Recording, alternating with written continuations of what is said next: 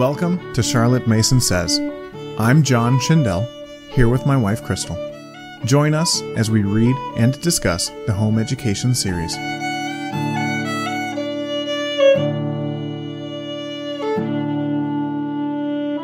Chapter 26 The Eternal Child The Highest Counsel of Perfection to Parents.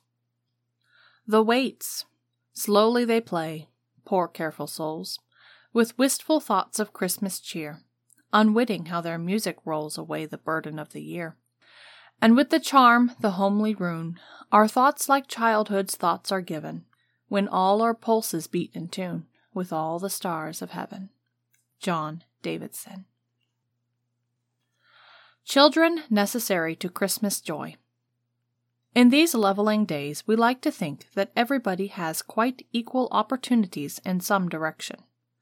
But Christmas joy, for example, is not for everyone in like measure. It is not only that those who are in need, sorrow, or any other adversity do not sit down to the Christmas feast of joy and thanksgiving, for indeed a Benjamin's portion is often served to the sorrowful.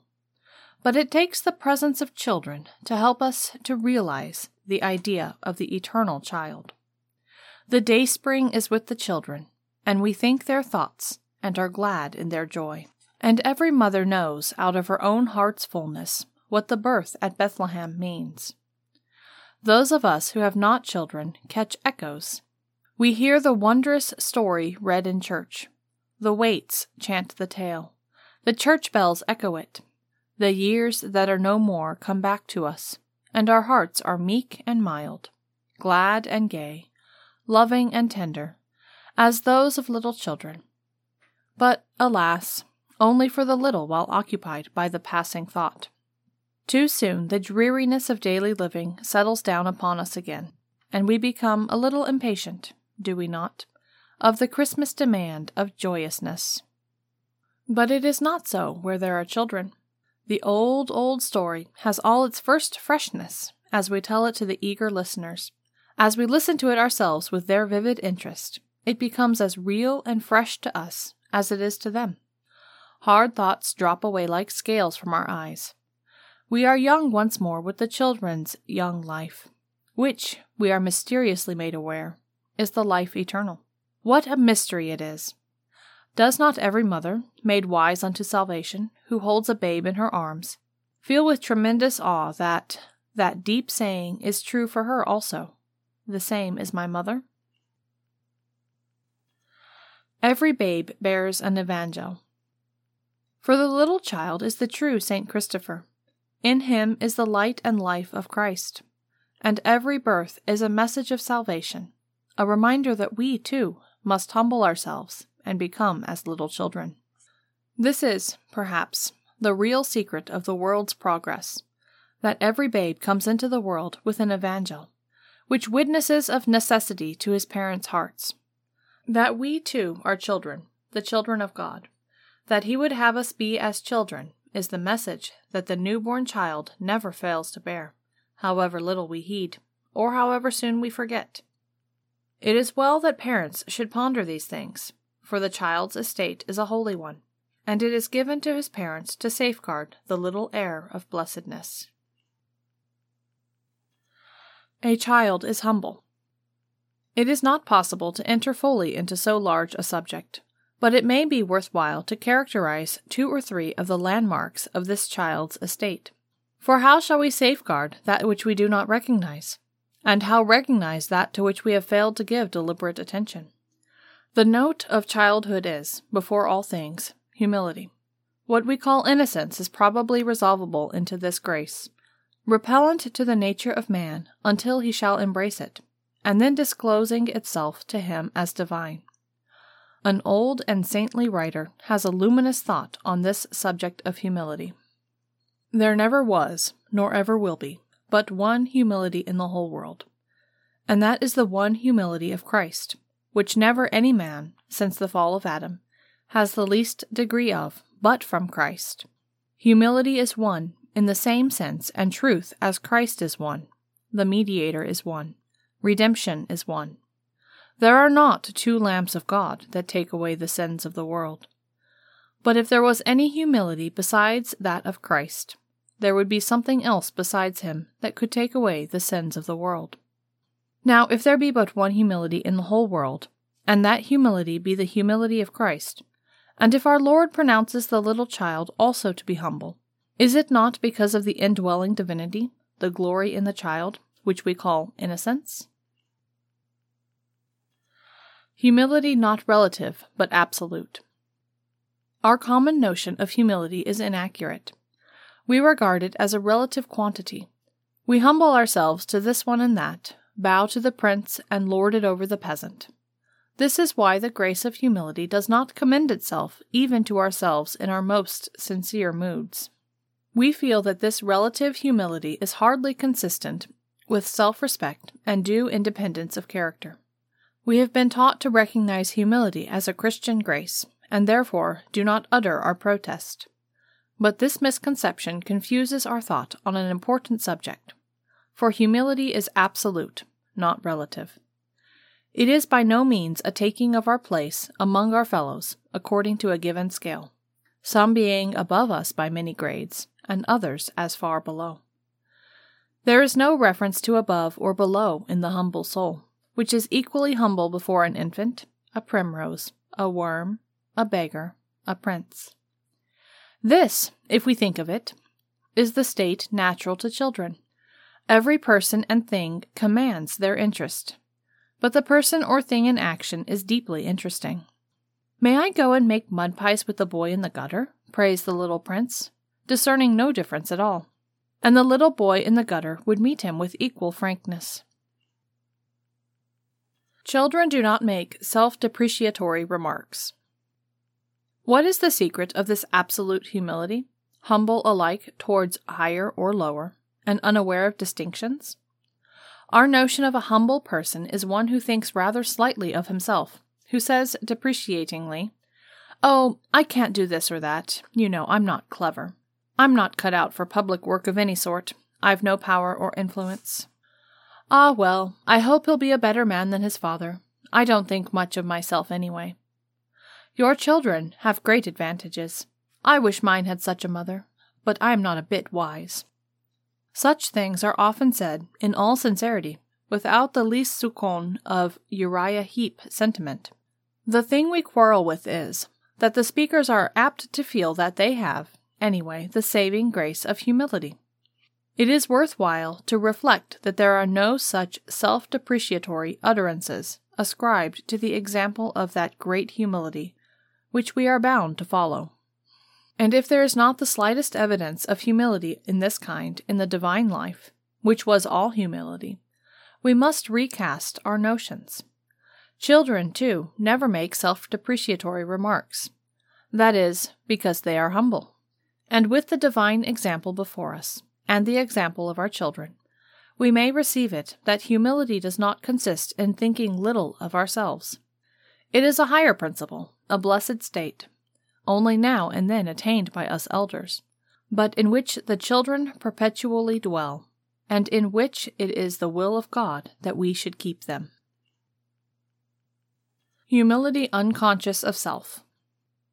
Humility does not think much or little of itself. It does not think of itself at all. It is a negative rather than a positive quality, being an absence of self consciousness rather than the presence of any distinctive virtue. The person who is unaware of himself is capable of all lowly service, of all suffering for others, of bright cheerfulness under all the small crosses and worries of everyday life. This is the quality that makes heroes, and this is the quality that makes saints. We are able to pray, but we are hardly able to worship or to praise, to say, My soul doth magnify the Lord, so long as in the innermost chamber of our hearts we are self occupied. The Christian Religion Objective The Christian religion is, in its very nature, objective. It offers for our worship, reverence, service, adoration, and delight a divine person the desire of the world. Simplicity, happiness, and expansion come from the outpouring of a human heart upon that which is altogether worthy. But we mistake our own needs, are occupied with our own falls and our own repentances, our manifold states of consciousness. Our religion is subjective first, and after that, so far as we are able, objective. The order should rather be objective first, and after that, so far as we have any time or care to think about ourselves, subjective. Children are objective in tendency. Now, the tendency of children is to be altogether objective, not at all subjective. And perhaps that is why they are said to be first in the kingdom of heaven. This philosophic distinction is not one which we can put aside as having no bearing on everyday life. It strikes the keynote for the training of children. In proportion as our training tends to develop the subjective principle, it tends to place our children on a lower level of purpose, character, and usefulness throughout their lives. While so far as we develop the objective principle, with which the children are born, we make them capable of love, service, heroism, worship. Every function may have its subjective or objective development. It is curious to observe how every function of our most complex nature may have its subjective or its objective development. The child may eat and drink and rest with most absolute disregard of what he is about, his parents taking care that these things are happily arranged for him, but taking equal care that his attention shall not be turned to the pleasures of appetite. But this is a point that we hardly need to dwell upon, as thoughtful parents are agreed that children's meals should be so regularly pleasant and various that the child naturally eats with satisfaction and thinks little or nothing of what he is eating. That is, parents are careful that, in the matter of food, children shall not be self regardful. Fortitude. Perhaps parents are less fully awake to the importance of regulating a child's sensations. We still kiss the place to make it well, make an obvious fuss if a string is uncomfortable, or a crumpled rose leaf is irritating the child's tender skin. We have forgotten the seven Christian virtues and the seven deadly sins of earlier ages, and do not much consider in the bringing up of our children whether the grace of fortitude is developing under our training. Now, fortitude has its higher and its lower offices. It concerns itself with things of the mind and with things of the body, and perhaps it is safe to argue that fortitude on the higher plane is only possible when it has become the habit of the nature on the lower. A child should be taught that it is beneath him to take any notice of cold or heat, pain or discomfort. We do not perceive the sensations to which we do not attend, and it is quite possible to forget even a bad toothache in some new and vivid interest. Health and happiness depend largely upon the disregard of sensations, and the child who is encouraged to say, I am so cold, I am so tired, my vest pricks me, and so on, is likely to develop into the hysterical girl or the hypochondriac man. For it is an immutable law that, as with our appetites, so with our sensations, in proportion as we attend to them, will dominate us until a single sensation of slight pain or discomfort may occupy our whole field of vision, making us unaware that there is any joy in living, any beauty in the earth. The self regardful child is no longer humble. But these are the least of the reasons why a child should be trained to put up with little discomforts and take no notice. The child who has been allowed to become self regardful in the matter of sensations, as of appetites, has lost his child's estate. He is no longer humble. He is in the condition of thinking about himself, instead of that infinitely blessed condition of not being aware of himself at all. Nor must we permit ourselves to make an exception to this rule in the case of the poor little invalid. For him, far more than for the healthy child, it is important that he should be trained to take no account of his sensations. And many a brave little hero suffers anguish without conscious thought, and therefore, of course, suffers infinitely less than if he had been induced to dwell upon his pains. We say induced because, though a child may cry with sudden distress, he does not really think about his aches and pains unless his thoughts be turned to his ailments by those about him. No Spartan regime. I am not advising any Spartan regime. It is not permitted to us to inflict hardness in order that the children may learn to endure. Our care is simply to direct their consciousness from their own sensations. The well known anecdote of the man who, before the days of chloroform, had his leg cut off without any conscious sensations of pain, because he determinedly kept his mind occupied with other things, is an extreme, but instructive instance of what may be done in this direction. At the same time, though the child himself be taught to disregard them, his sensations should be carefully watched by his elders, for they must consider and act upon the danger signals which the child himself must be taught to disregard. But it is usually possible to attend to a child's sensations without letting him know they have been observed. The altruistic or egoistic direction. This, of the sensations, is only one example of the altruistic or egoistic direction which the various operations of a child's complex nature may receive. His affections, again, are capable of receiving a subjective or objective direction, according to the suggestions which reach him from without. Every child comes into the world richly endowed with a well of love, a fountain of justice. But whether the stream of love shall flow to the right or the left, whether it shall be egotistic or altruistic, depends on the child's earliest training. A child who is taught from the first the delights of giving and sharing, of loving and bearing, will always spend himself freely on others, will love and serve, seeking for nothing again. But the child who recognizes that he is the object of constant attention, consideration, love, and service becomes self regardful, self seeking, selfish, almost without his fault. So strongly is he influenced by the direction his thoughts receive from those about him. So, too, of that other fountain, of justice, with which every child is born.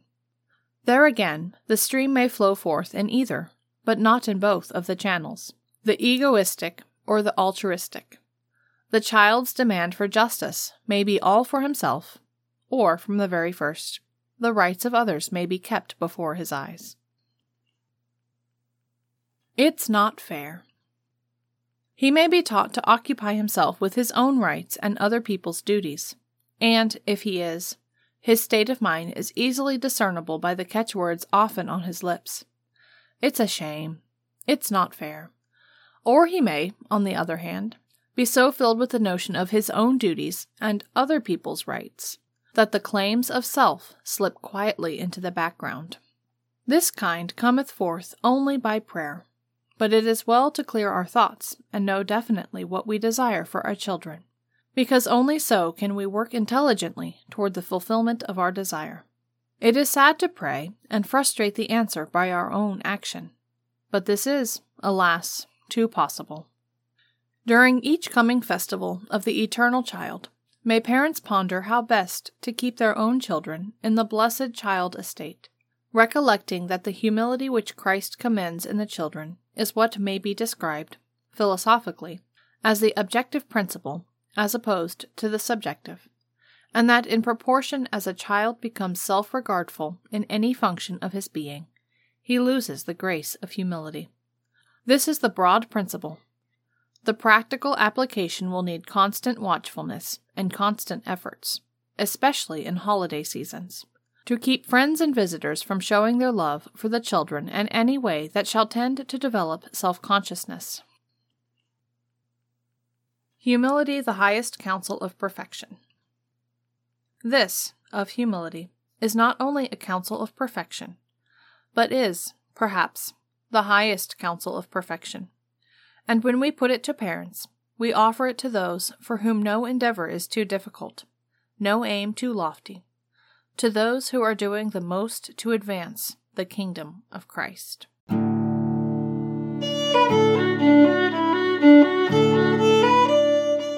Thank you for listening. Join the conversation with us on Instagram, Facebook, or Twitter.